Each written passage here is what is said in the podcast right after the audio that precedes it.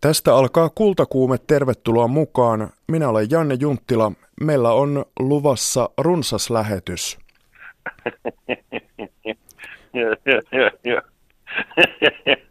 Tämä nauraja on teatteriohjaaja Lauri Maijala.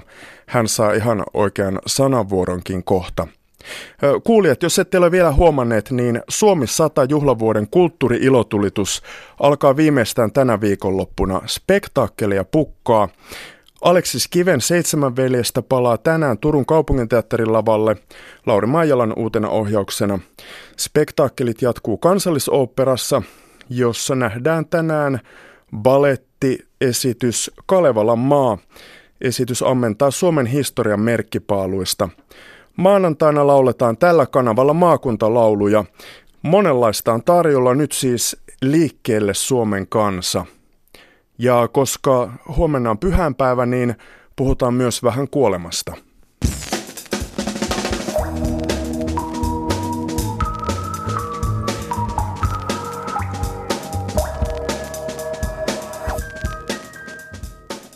Tänään Turussa tulee ensi iltaan siis seitsemän veljestä. Anna Tulusto, terve. Terve. Soitit aamulla esityksen ohjaajalle äsken siis hihitelleelle Lauri Maijalalle. Kyllä. Tänään Turussa Metsolan kantele soi niin kuin Lauri Maijala tuolla Facebookissa jo aamulla varhain laittoi. Kysyin ohjaajalta, että mitä tapahtuu ennen esitystä tämän päivän aikana.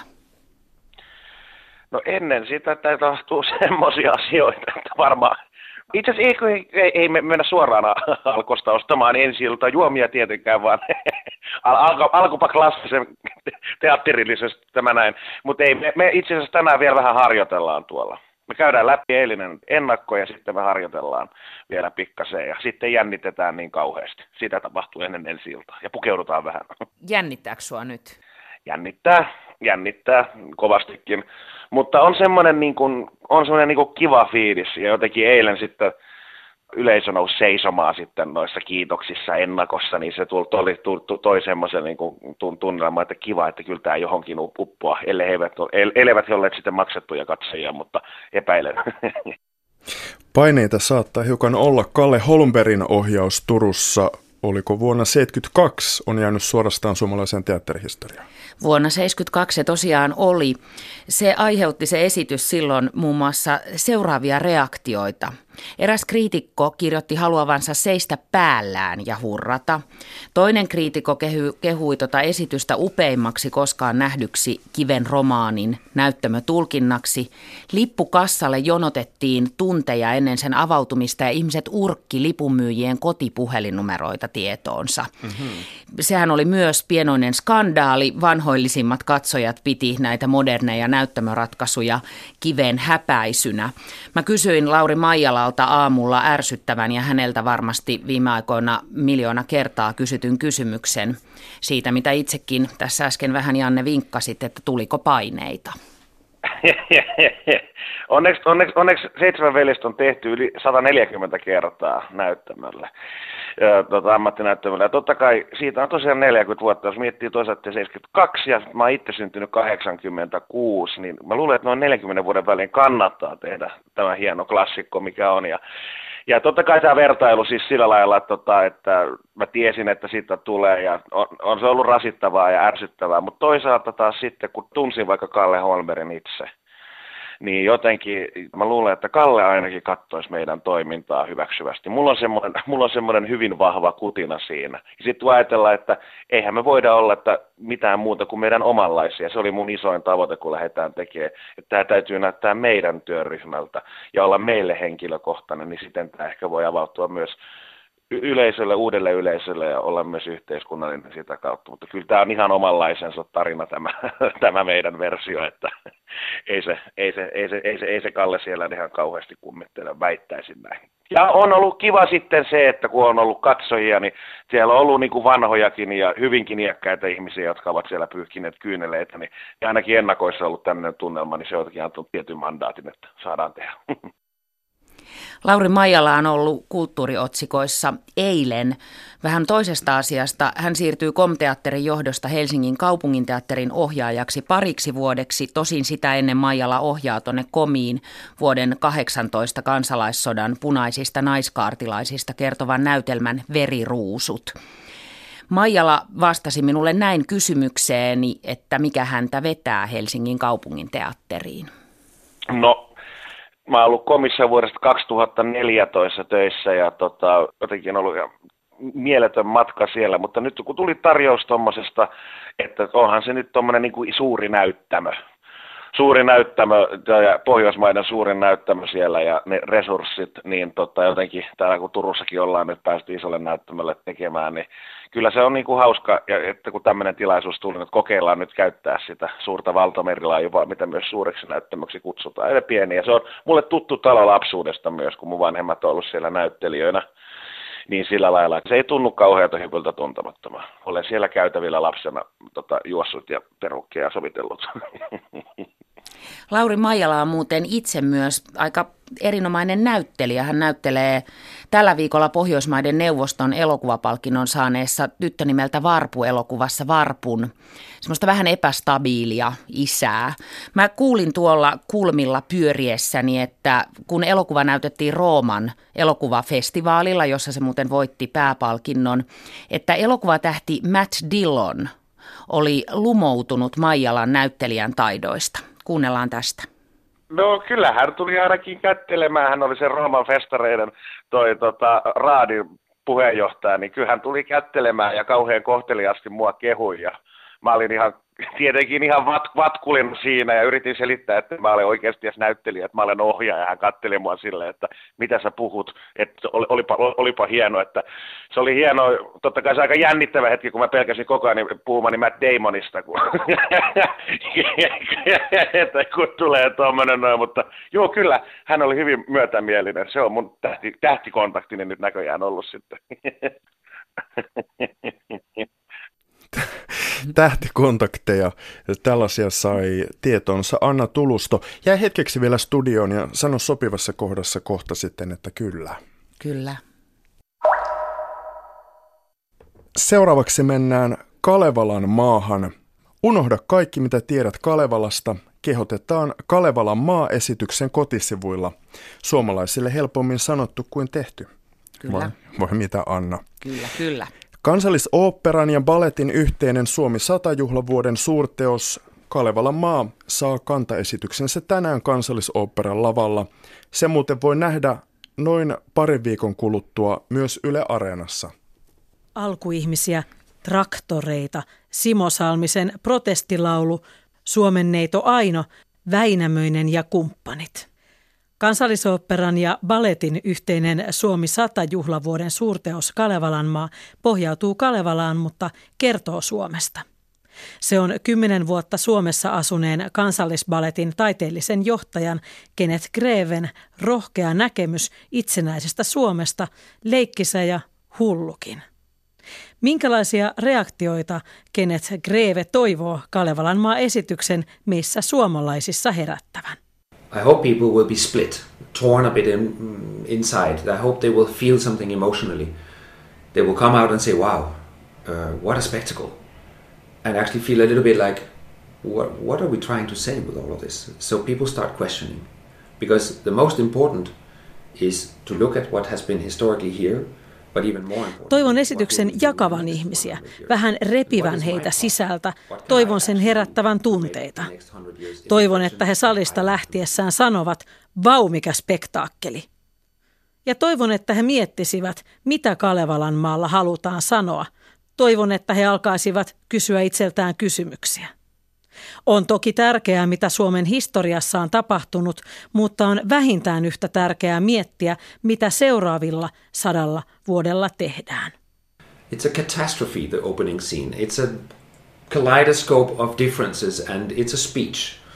I took the National Ballet and I made them speak. So it is actually breaking all the rules, all the traditions, and all that we're used to. And I am Kalevalan maan ensimmäinen kohtaus on katastrofi. Se on kaleidoskooppi erilaisuutta ja se on puhe. Laitoin kansallisbaletin puhumaan. Kalevalan maa rikkoo kaikkia sääntöjä, kaikkia perinteitä ja kaikkea sitä, mihin olemme tottuneet. Otan tässä siis tietoisen riskin ja tulen varmasti saamaan siitä siipeenikin. Tämän kuitenkin haluan tehdä. Haluan luoda sellaisen spektaakkelin, millaista kukaan ei odota. Haluan provosoida ihmisiä löytämään tulevaisuutensa ja herätellä uinuvan sisun uudelleen, sanoo kansallisballetin taiteellinen johtaja Kenneth Greve.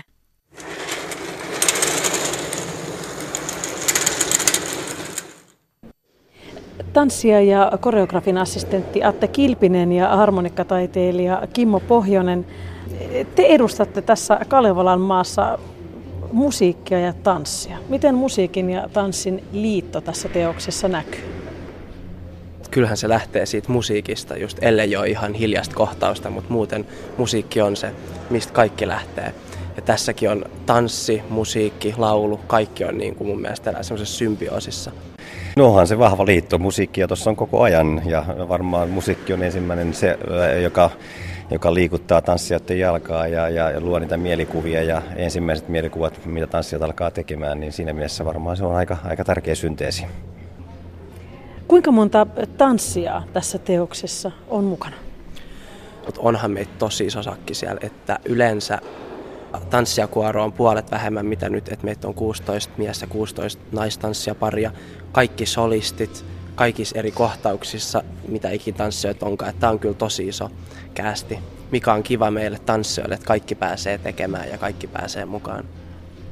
Kimmo Pohjonen, sinä teet muutakin kuin soitat harmonikkaa lavalla. Sinäkin esiinnyt, liikut ja tanssit siellä. Mikä sinun roolisi on? No tuossa Kalevalan maassahan on erilaisia aikakerrostumia, että riippuu vähän missä ajassa liikutaan. Että vaikka alkupuolella mä olen siinä vaikka Väinämöisen alter ego ja soitan ja sitä kautta joudun liikkumaan myöskin lavalla ja, ja jossain kohtaa siellä on, vaikka mennään rintamamiestalon rakentamisessa, niin soittelen vaikka säkkiärin polkkaa Raktorin lavalla, eli, eli vähän riippuu aina missä ajassa mennään. Atte Kilpinen, sinullakin on monta roolia ja monta kohtausta tässä. Minkälaisia? No minkälaisia? Alkaa siitä, kun kaikki alkoi. Ja me tullaan alkuihmisenä tietenkin lavalle ja sitten se lähtee sit pikkuhiljaa kehittymään ihmiseksi.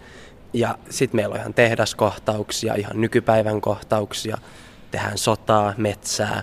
Ei ole niin klassista palettia, että tietenkin siellä on Pohjanakan tyttäret ja Pohjanakka, jotka tekee ihan kovilla tossuilla palettiliikkeitä, mutta on tosi niin kuin nykyliikuntaa, se on tosi vapaamuotoista, tietysti niin kuin pohjautuu siihen balettitekniikkaan, mutta ettei ole pysytty vain siinä klassisessa baletissa, vaan tätä on niin kuin tehty tähän päivään. Jos mä nyt vastaan omasta puolestani harmonikan käytöstä, niin mä nyt tietysti käytän sitä tähän päivään liittyen ja mulle se on enemmän soitin tulevaisuuteen kuin menneisyyteen. Mä nyt soitan vaikka harmonikalla niin laulusämplejä ja käytän sitä elektronisesti. Tosin niin kuin sanoin, siellä soitetaan ihan puhdasta laituri-haitari musaakin jossain kohtaa. Se on varmaan osa tätä suomalaisuutta, että on, on tuollainen historiallinen soitin, jota käytetään perinteisesti sitä käytetään tähän päivään tuotuna. Et se on varmaan tuon teoksen lanka, että siinä on näitä erilaisia kerrostumia.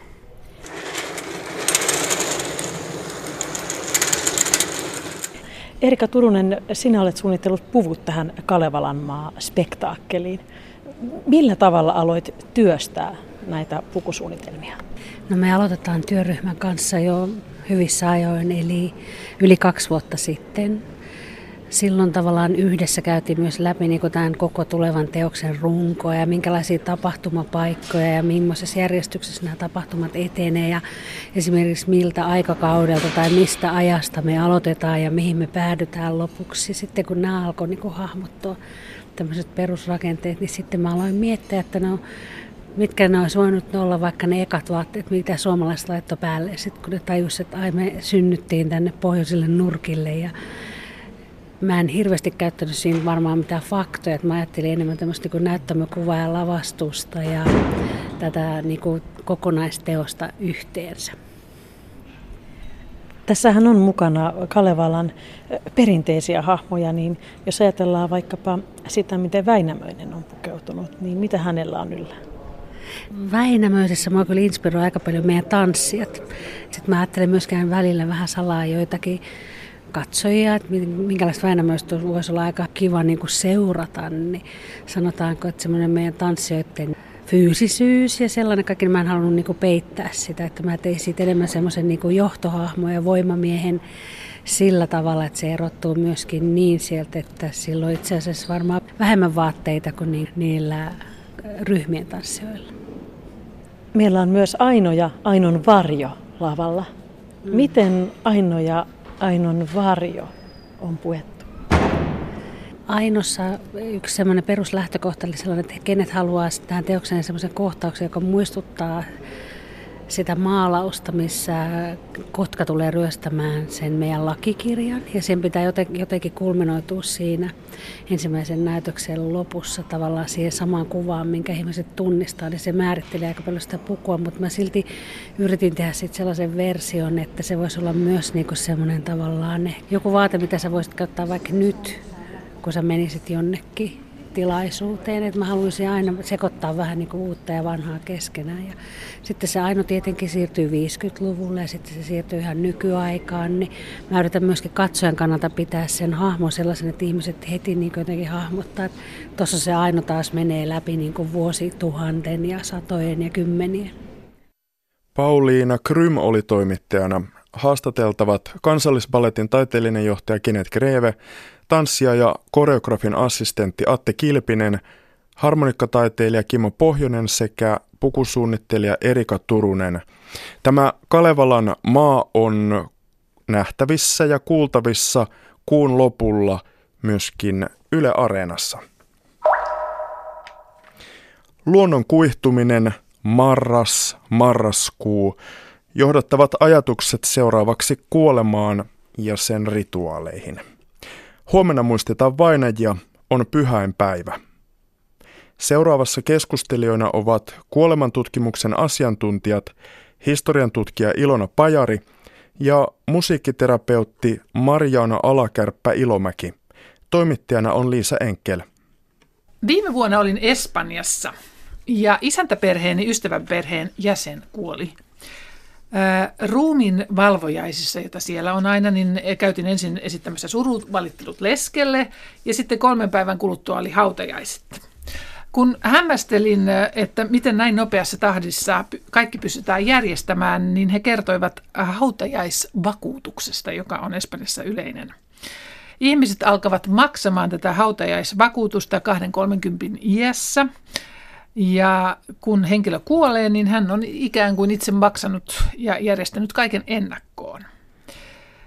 Näin mielestäni ihmiset e- Etelä-Euroopassa sitten ovat ehkä vahvemmin tietoisia omasta kuolevaisuudestaan, kun koko elämänsä saa tätä hautajaisvakuutusta.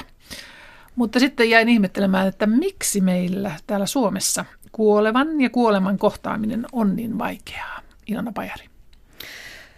Siihen on varmaan montakin syytä. Yksi on tietysti, jos ajattelee, en ole teologi, joten en tarkemmin lähde katolisuuden ja protestanttisuuden eroihin, mutta protestanttisuus on kuitenkin tämmöinen yksilön uskonto ja varsinkin sitten meillä täällä modernisoituneessa Pohjolassa monet muutkin siteet on aika ohuita. On kirkkoon, on sukulaisiin, joskus jopa perheenjäsenten välillä, niin silloin tavallaan se jos mä ajattelen just tota, että muutamassa päivässä järjestettäisiin hautajaiset, niin kertoohan se muustakin kuin siitä, että on hautajaisvakuutus. Se kertoo siitä, että niihin on tärkeää osallistua. Ei mitään tämmöistä veivaamista, että voi ei kun mulla on buukattuna laskettelumatka ja me ollaan just taikuissa silloin. Että et se on ensisijasta ja se ajaa kaiken edelle. Se, että joku on kuollut. Ja tämä on sellainen ehkä merkki semmoisesta ei se, se ei kuolema kieltämistä eikä välttelyä, mutta jollain lailla niin kuin, ei se nyt mikään semmoinen prioriteettikaan ole saattaa läheisensä tai tuttavansa kunnialla hautaan. Ja kyllä täytyy sanoa, että yritän olla paheksumatta ihmisiä, kun he elämässä ratkaisuja tekevät, mutta joskus tämä hautajäisten järjestelyn seuraaminen on, olisi tehnyt mieli sanoa, että pitäkää ne nyt vaan. Marjana Alakärpä Ilomäki, sinä olet toiminut sairaanhoitajana Pirkanmaan hoitokodissa Tampereella melkein sen perustamisesta lähtien ja viime vuosina innostunut musiikkiterapiasta niin, että lähdit sitä opiskelemaan ja kirjoitit akateemisen lopputyön nimellä Ryhmämusiikkiterapia surutyön tukena saattohoidossa kuolleiden omaisille.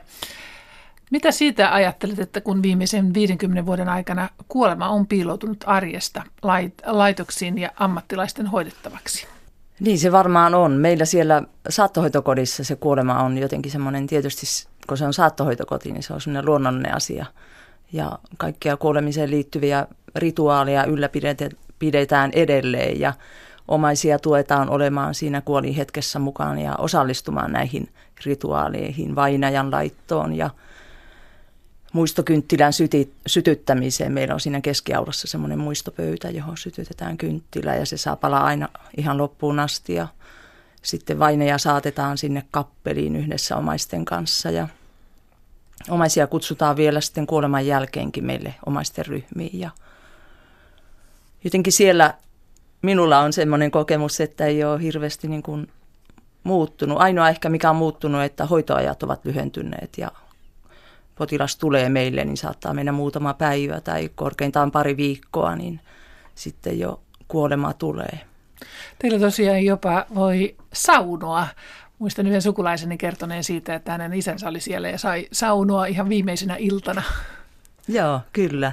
Se on meillä semmoinen aika tärkeä, tärkeä asia, että meillä on kaksi saunapäivää. On alkupään potilaille ja loppupään potilaille. Ja he saavat laverilla, laverilla saatetaan sinne, meillä on paljon vapaaehtoistyöntekijöitä, niin he kuljettaa näitä potilaita sinne saunaan ja hoitajat pesee ja he, heillä on mahdollisuus käydä myös löylyssä ja, ja siellä on myös mahdollisuus syödä takassa paistettua makkaraa ja Kaikkia ihania elämän Joo, asioita. Kyllä. Eli onko niin, että teillä on elämä vahvasti läsnä, kun kuolema on noin oven takana? No kyllä se näin on, että se jotenkin tiivistyy siinä kuoleman edessä se elämä. Miten paljon omaiset muuten haluavat osallistua läheistensä saattamiseen elämän loppumetreillä? No kyllä varmaan voisi sanoa ihan omasta kokemusta suuri osa haluaa, että kyllä me pidetään yllä sitä ja tuetaan sitä, että, että siinä saa jotain niin arvokasta. Ja monet omaiset sanovatkin sitten sen läheisen kuoleman jälkeen, että se oli niin kaunis. Se oli vähän kuin, niin kuin se elämän alku ja jotenkin aivan kuin siinä niin helpottuisi se omakin kuoleman pelko. Ja siinä saa niin arvokasta elämän kokemusta, että se kantaa pitkälle ja auttaa siinä surutyössä. Ennen, vaina, ennen vanhaan vainajan rinnalla kuljettiin tosiaan kuoleman hetkestä hautajaisiin ja nyt asiantuntijat hoitavat tämän osion. Ilona Pajari, sinä olet tutkinut tätä muutosta ja miten tämä muutis, muutos on vaikuttanut ihmisten kykyyn käsitellä kuolemaa ja omaa kuolevaisuuttaan? No silloin siis ihmisillähän on se hyvin rajallinen kyky sinänsä käsitellä kuolemaa, mutta silloin kun ö, kuolevan, kuolevia nähtiin, kuoleman hetkellä oltiin usein läsnä ja sitten saatettiin vainaja, niin silloin ihmisillä oli kuitenkin se tietynlainen uskonnon ja yhteisön tuki ja myöskin erilaisia maagisia uskomuksia, varsinkin vielä vähän yli sata vuotta sitten, joilla pyrittiin turvaamaan sitä, että kuoleva pysyy siellä siellä kuolleiden maailmassa ja että et se tavallaan, että kun puhutaan, että ihmiset pelon takia välttelee kuolemaa, niin ei se sillä lailla ole erilaisia kuin entisaikaan ihmiset, mutta nyt meillä on mahdollisuus olla näkemättä kuolleita ihmisiä ja kuolevia ihmisiä ja se tarjotaan meille ja jotkut sitä käyttävät hyväkseen. Onko se sitten lopulta kauhean järkevää toinen juttu, koska moni, moni juuri sanoo sitä, että kuoleman, kuole, kuolevien ja vainajien lähellä oleminen ei suinkaan ihmiselle tee pahaa, mikä taas oli vielä muutama vuosikymmen sitten ajatus, että siitä traumatisoituu, kun näkee vainajan tai kuoleman. Ja no jos se on kovin vaikea asia tai kovin ikävä, tuskanen kuolema tai muuten, niin voi, on tietysti mahdollista, mutta usein, useimmiten ihmisille kokemus on päinvastainen. Mitä, äh, mikä kokemus sinulla Marianna tästä, että miten omaiset kokevat tämän heille rakkaan ihmisen kuolevan läsnäolon? No yleensä kokevat sen justiin tosi niin kuin hyvänä ja itseä rauhoittavana ja meillä tuetaan justi niin kuin omaisia tuomaan myös lapsia sinne kuolivuoteen äärelle, koska se lapsen mielikuvitus voi olla paljon paljon pahempi. Kuin että, se faktinen tilanne. Kyllä, että, että se se tukee myös sitä lapsen selviytymistä ja antaa lapsellekin pääomaa tulevaisuuteen. Hänelle, hän ei enää ajattele vaan, että se mummo tai pappa katos vaan yhtäkkiä tai ja missä hän se nyt on ja mitä sille tapahtuu. Että kun hän näkee, että mummo tai pappa rauhallisesti kuolee tai näkee vainajan, niin lapset ovat hyvin aitoja ja semmoisia hyvin spontaanisti siinä hetkessä tuntevat. Millaisia reaktioita lapsilta tulee? Monenlaisia, laidasta laitaan nekin, että joku itkee ihan hirveästi ja tulee kysymysten tulva vanhemmille ja mutta sitten se jotenkin niin nopeasti, kun se tuleekin se reaktio, niin jotenkin se sitten myös niin kuin menee ohi. Ja sitten lapset saattaa siitä lähteä leikkitelaan leikkimään ja jotenkin semmoinen yhdessä niiden tunteiden näyttäminen ja kokeminen, niin se jotenkin kannattelee koko sitä yhteisöä. Myös suhde hautajaisiin on muuttunut aika lailla. Ystäväni isä, menestynyt juristi, kuoli jokin aika sitten ja nelikymppiset sisarukset halusivat järjestää pienet hautajaiset ihan perheen kesken. No vainajan yli 80 veli hänen oli todella vaikea hyväksyä pieniä hautajaisia ja muistotilaisuutta ravintolassa. Ja veljen mukaan mittavan uran tehnyt juristin hautajaisin olisi pitänyt kutsua laaja suku ja uran varrelta merkittävämmät yhteyshenkilöt ja järjestää komea elämän päätösjuhla ydinperheen suru- ja muistohetken sijaan. Ilona äh, Pajari, sinä olet tutkinut näitä kuolemaan liittyviä riittejä. Mitä ajattelet tästä ystäväni kokemasta sukupolvien ristiriidasta hautajaisten suhteen? Tilanne on hyvin tavallinen ja tällä veljellä oli selvästi tämä ajatus juuri tämmöisestä hautajaisista tämmöisenä ihmisen elämän, ihmisen viimeisenä julkisena esiintymisenä. Että jos ihminen on elänyt näyttävästi ja tehnyt paljon ja tuntenut paljon ihmisiä, ollut merkittävä henkilö, niin hän ei saisi vain livahtaa pois. Ja Toki tässä on sitten yksi sellainen, kun en tätä perhettä tunne ja kun sanotaan juristi, niin voi tietysti olettaa, että heillä olisi ollut niin kuin ihan varallisuuttakin järjestää isommat hautajaiset. Mutta sitten on tämä nykyään hyvin yleinen ajatus siitä, että hautajaiset on osa surutyötä. Ja tämmöiset isojen, isojen hautajaisten ajatellaan vaikeuttavan surutyötä, että ne on raskas tilanne, jossa omaset joutuu edustamaan ja he ei saa näyttää tunteitaan samalla lailla.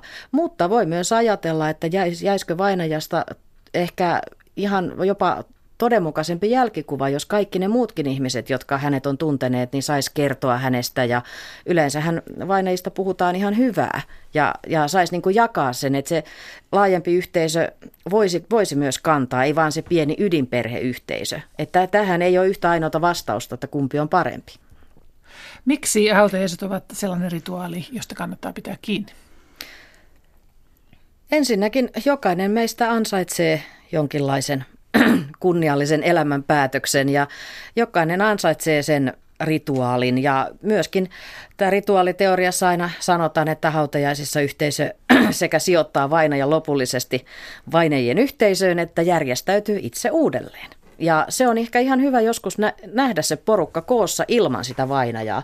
Jos ajatellaan vaikka nyt vaikka tämmöistä matriarkkaa suvun päähenkilöä, niin nyt me olemme ilman häntä ja meidän pitää sen kanssa tulla toimeen. Jos ei oikein ole mitään tilaisuutta, niin ihmisten, ja tavallaan, ja ny, yksi on kanssa, että nykyään suvut tapaa niin harvoin, että hautajaiset monesti on vähän sukukokouksen tyyppisiä, että ihmiset ei joudu, joudu, joutu pidättelemään sitä jälleen näkemisen riemua sinne muistotilaisuuteen, koska siinä on monta muutakin funktiota kuin vaan se, että tullaan vainajaa muistamaan.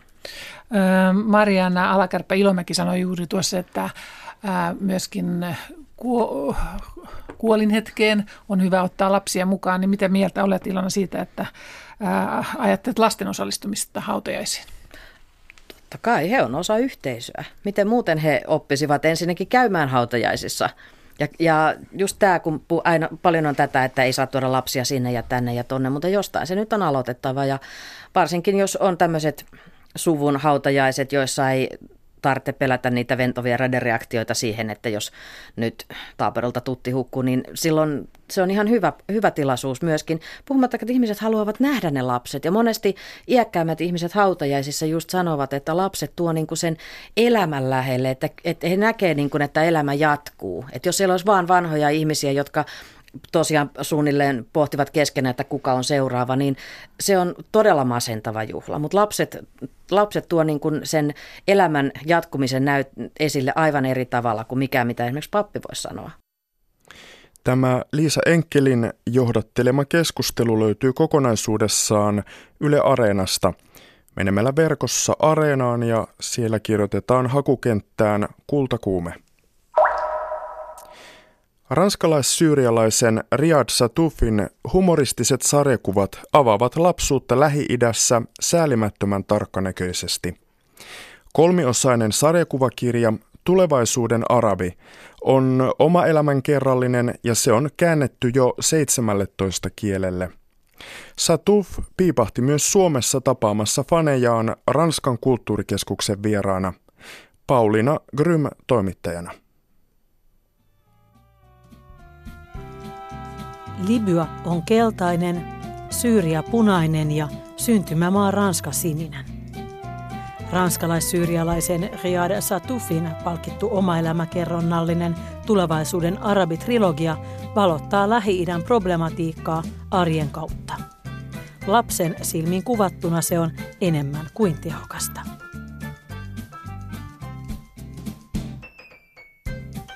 Tulevaisuuden arabisarjakuvissa Pikku Riyad leikkii syyrialaisten serkkujensa kanssa moneen otteeseen. Riyadin pieniä syyrialaisserkkuja on opetettu kehdostaasti vihaamaan ja pelkäämään juutalaisia. Vaaleahiuksisesta ranskattaresta syntynyt pikku Riyad on isänsä kotimaassa Syyriassa erinomaisin epäilyttävä ja hänen pitääkin monta kertaa todistella sekä itsensä että äitinsä epäjuutalaisuutta. Kylän lapset kun on muslimeja ja patriotteja hekin, veisaavat riemulla ylistyslauluja itsevaltialle Hafiz al-Assadille, nykyisen Syyrian presidentin isälle.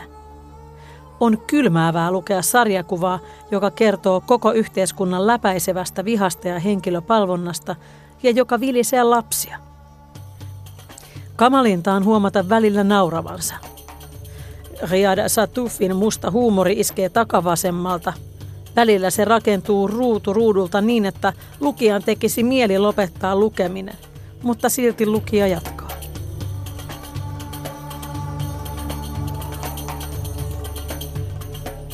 comic book today is a very modern uh, mean of expression and everybody could read comics and everybody uh, it, it, can speak about all the subjects so in my book um, i tell sometimes very violent stories, and I have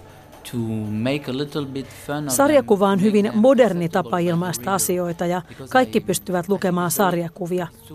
Joskus kerron hyvinkin väkivaltaisista asioista ja minun on tehtävä niistä samalla pilkkaa. Olisi liian helppoa tehdä vain surullisia tarinoita. Kamaluuksien ja hauskuuden yhdistäminen, se vasta vaikeaa onkin. Haluan tuoda mukaan myös aistimuksia, kuten tuoksuja ja hajuja, makuja ja värejä. Yritän olla asettamatta itselleni mitään rajoja sensation and expression. I like to speak about the smells of things, the tastes of things, the colors of things, and um, I have no. I try to put myself no boundaries.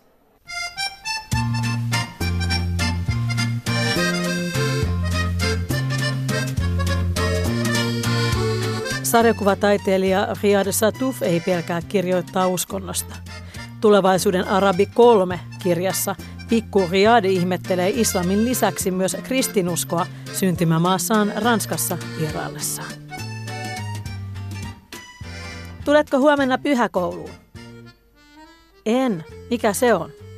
Siellä oppii kaikkea raamatusta ja Jumalasta.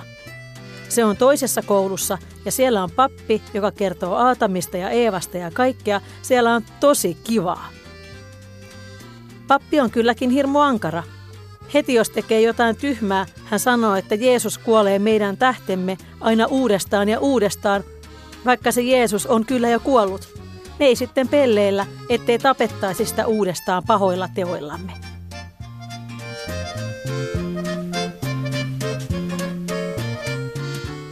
I don't think I speak about religion because I'm very bad in religion. For example, I don't know very well the Catholicism or Islam or or Judaism or, uh, but I know. Uh, well, I'm telling story about people who live in a village who pretend to me that they are religious and you have a lot of behavior to follow.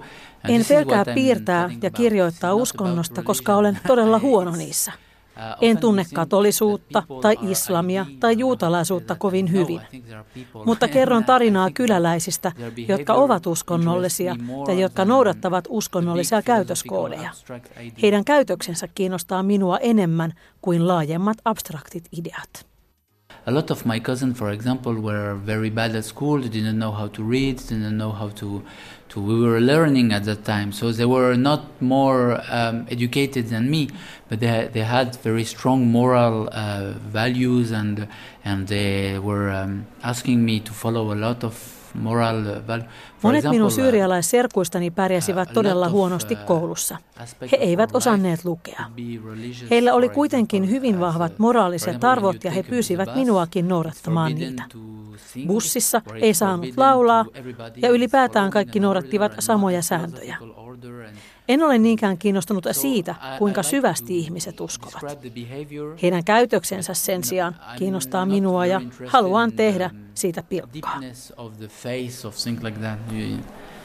I like to make fun of things. This is me. Pauliina Krym ja haastateltavana sarjakuvataiteilija Riyad Satuf. Tämän sarjakuvakirjan nimi, josta puhe oli, oli siis Tulevaisuuden arabi. Nyt vuorossa Riina Katajavuoren kolumni Varokaa nakuja lapsia. Mikä on lempikirjasi? Tätä kysymystä kysytään kirjailijoilta usein. Lempikirjoja on tietysti monia ja ne vaihtelevat. Mutta yksi suosikeistani on pitänyt pintansa, nimittäin Mauris Sendakin kirjoittama ja kuvittama Mikko Maitomies. Tämä lasten kuvakirja klassikko vuodelta 1970 on juoneltaan ja kieleltään aivan psykedeellinen teos. Hivelevän kauniin värinen ja anarkistinen kuvitus, täysin ennakoimaton tarina, hätkähdyttävät yksityiskohdat ja loistelias suomennos ilahduttavat vuodesta toiseen. 1970-luvulla lastenkirjojen suomennostyöt annettiin parhaille. Mikko Maitomiehen suomenkielisistä säkeistä vastaa Kirsi Kunnas – hänen loistelijalla urallaan tämä suomennostyö on yksi timantti. He vatkasivat Mikon taikinaan, kun leipoivat meille aamupullaa ja lauloivat tula tullaa, maitoa munia, maitoa munia, mausteeksi suolaa ja aamuunia.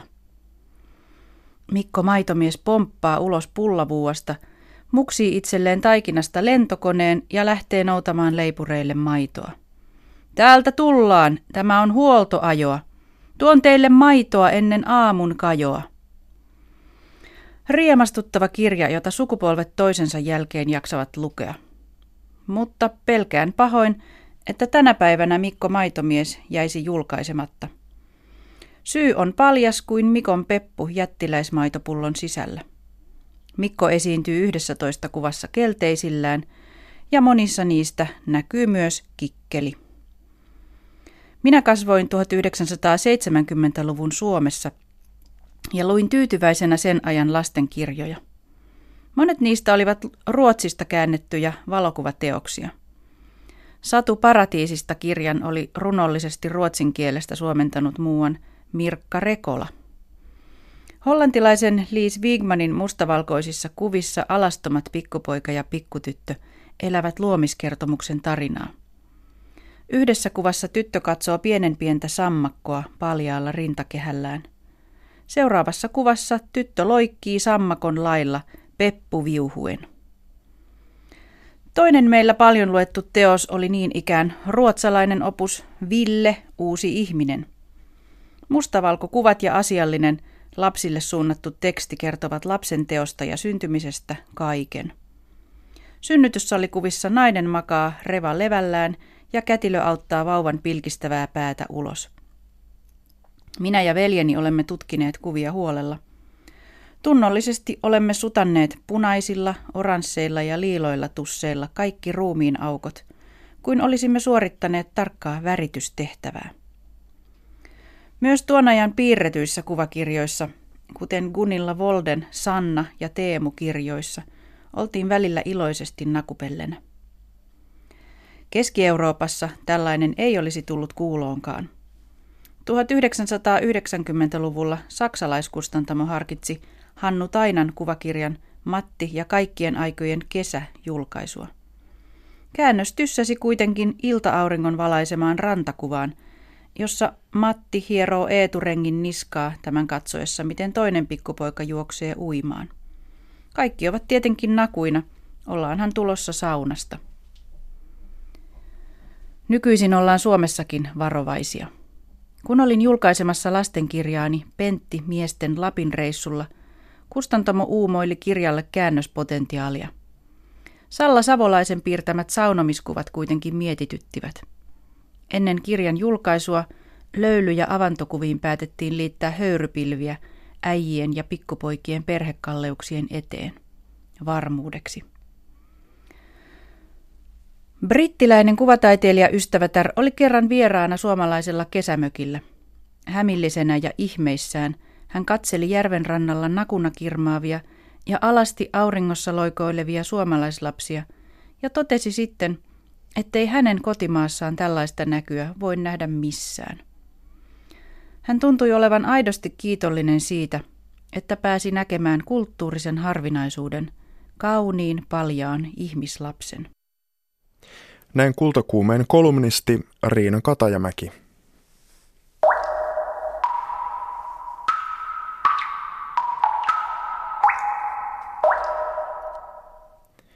Yksi aihe jäljellä. Kohta tullaan väittämään, että koululaiset villintyivät maakuntalauluista. Ja nyt puhutaan siis tämän päivän koululaisista. Ensi maanantaina suomalaiset voivat testata maakuntalaulutuntemustaan Yle Radio 1 maakuntalaulu illassa. Monet maakuntalauluista kertovat kansallisen heräämisen Suomesta, ajasta jolloin Suomea rakennettiin ja jolloin hyvinkin erilaisista alueista piti muodostaa yksi yhtenäinen valtio. Aluksi 1800-luvulla ne olivat yleisisänmaallisia lauluja. 1900-luvun alussa kun maakunnat alkoivat jakautua, nähtiin tärkeänä, että niillä on oma identiteetti. Maakuntalauluissa on ylistetty luontoa ja korostettu maaseudun töitä. Teollisuutta, kaupunkeja, saati tiedettä tai taidetta ei juuri mainita. Maakuntalauluihin perehtynyt Helsingin kaupunginmuseon tutkija Jere Jäppinen kertoo. No maakuntalaulut ovat tietysti syntyneet aivan toisenlaisessa Suomessa, joka ihan oikeastikin oli hyvin maatalousvaltainen. Ja myös sellaisessa Suomessa, jonka ihanteet olivat hyvin talonpoikaisia. Eli nähtiin, että sellainen ihanteellinen suomalainen asuu maaseudulla ja tekee maatyötä. Ja kaupungit nähtiin vain jotenkin vähän vähemmän suomalaisena ilmiönä siihen aikaan. Ja niinpä tuo ihanen maailma heijastuu vieläkin noissa vanhoissa maakuntalauluissa, ettei niihin oikein mahtunut vielä tuo nykyaikainen urbaani Suomi, jota ei silloin oikeastaan vielä kunnolla ollut olemassakaan. Entä miksi maakuntalaulut vetovat yhä ja miten ne sopivat nyky-Suomeen? Jere Jäppinen vastaa. No ehkäpä juuri se tietynlainen nostalginen taaksepäin katsovuus niissä, eli semmoinen idyllinen, harmoninen maailma, jossa todella peltoa kynnetään ja linnut laulavat ja tuuli suhisee puissa. Ja siis niissähän on juuri tällaista maisemaromantiikkaa ja, ja niissähän korostetaan nimenomaan tietynlaista harmonisuutta ja niiden historiakuvakin, no siellä voidaan puhua jostain menneistä taistoista, mutta nyt on hyvin kaukana ja, ja myöskin tulevaisuudessa jossain kaukana odottaa joku kirkas loistava tulevaisuus, mutta niiden maailma on kaikin puolin hyvin tasainen. Niitä on aikoinaan laulettu koulussa niin paljon, että monille vanhemmille ihmisille ne ovat läpeensä tuttuja. Nehän on opeteltu koulussa ulkoa ja niitä on jopa tentitty koulussa. Eli ihan tästäkin syystä niihin liittyy vahvoja muistoja. No se on oikeastaan, jos nähdään maakuntalaulut tämmöisenä äh, maakunnallisen identiteetin kiinnittymiskohtana, niin se on aika lailla yhteydessä siihen, miten ihmiset suhtautuvat yleensä koko maakunnan ajatukseen. Eli sitä on tutkittu Suomessa, että tämmöinen vahvin alueellinen identiteetti on toisaalta pohjalaisilla, savolaisilla ja karjalaisilla, eli monet tällaisia alueellisia, omaleimaisia alueita, joihin on jo vanhastaan liitetty vahvoja ajatuksia sitä identiteetistä, ja on myös oma selkeä erottuva murteensa. Ja sitten toisaalta on sellaisia alueita, joilla on hyvin ohut ja kevyt identiteetti, ja esimerkiksi keskisuomalaiset, kymenlaaksolaiset ja uusmaalaiset, eli ne ovat aika myöhään syntyneitä hallinnollisia kokonaisuuksia, tai sitten muuttovoittoalueita, joilla asuu ihmisiä sieltä sun täältä, jolloin se, että se maakunta ei ole kovin läheinen millään tavalla. Eli tavallaan sellaiset maakuntalaulut, niin niiden pitäisi liittyä johonkin maakuntaan, eli ihmisen pitäisi kokea se, että se maakunta itselleen tärkeäksi, jotta siitä vitsisi laulaa. Mutta tosiaan maakuntalauluja toisella alueella ovat vieläkin hyvinkin suosittuja ja toisella taas välttämättä edes paikalliset asukkaat eivät tunne niitä. Maakuntalauluja on myös modernisoitu. Hankkeen takana on porukka jyväskyläläisiä muusikkoja. Modernisointi on myös yksi Suomi 100-hankkeista. Tuottaja Miikka Mäkitalo sanoi, että vaikka kaksi miljoonaa suomalaista saattaa tunteakin nuo laulut, nuorille ne ovat tuntemattomia. Koululta tuli palautetta, että tuota, koululaiset villiintyi ja oikein musiikin tunnella ei meinannut saada opettaja enää suuvuoroa. Että koululaiset halusi laulaa vaan tätä uutta versiota Keski-Suomen kotiseutulaulusta, joka oli yllättävä reaktio siinä mielessä, että kouluissa nykyään opetussuunnitelma ei kuulu käydä maakuntalauluja läpi tällä hetkellä. Katsotaan, mikä on tilanne muutaman vuoden päästä tai ehkä jo ensi vuonna. Tuon suosion pohjalta sitten innostuttiin tekemään näitä lisää. Kehkeytyi tämmöinen ajatus, että ehkä tässä on niin konseptin tynkää. Ja vuonna 2014 tehtiin sitten kaksi lisää, eli Nälkämaan laulu yhteistyössä Kainuun maakuntaliiton kanssa ja varsinaissuomalaisten laulut Varsinais-Suomessa. Ja myöskin nämä sai hyvin lämpimät vastaanotot. Kainuussa 12 prosenttia koko väestöstä katsoi sen biisin YouTubesta ensimmäisen vuorokauden aikana. Ja sitä, kuten näitä muitakin on kuvailtu joko täysosumaksi tai sitten niin kuin vanhaa versiota halventavaksi, mutta ei oikeastaan mitään siltä ja väliltä, että kovin tunteita herättävää meininkiä on ollut. Ja nyt sitten 2017 osana tätä Suomi 100-hanketta, niin tehdään näitä lisää. Et ennen kaikkea se, mitä ollaan tässä haluttu tehdä, on tehdä näitä kappaleita helpommin lähestyttäviksi. Esimerkiksi koululaiset tai musiikin harrastajat, sukujuhlissa laulajat voi lähestyä näitä sillä tavalla, että niitä on helppo laulaa mukaan. Niitä on helppo tehdä uusia versioita niitä on miellyttävä lähestyä, kun siitä on riisuttu se paatoksellisuus ehkä pois tuotu lähemmäksi tämmöistä, mitä kuularadiostakin on paljon poppiasua. Uudet musiikkivideoiksi tehdyt versiot löytyvät maakunta.fi-sivustolta. Marraskuun puolivälissä julkaistaan uusmaalaisten laulu ja vuoden loppuun mennessä myös muut laulut. Suomalaiset eivät ehkä enää niinkään samastu maakuntaan, vaan ehkä kotikuntaan ja jopa kotilähiöön.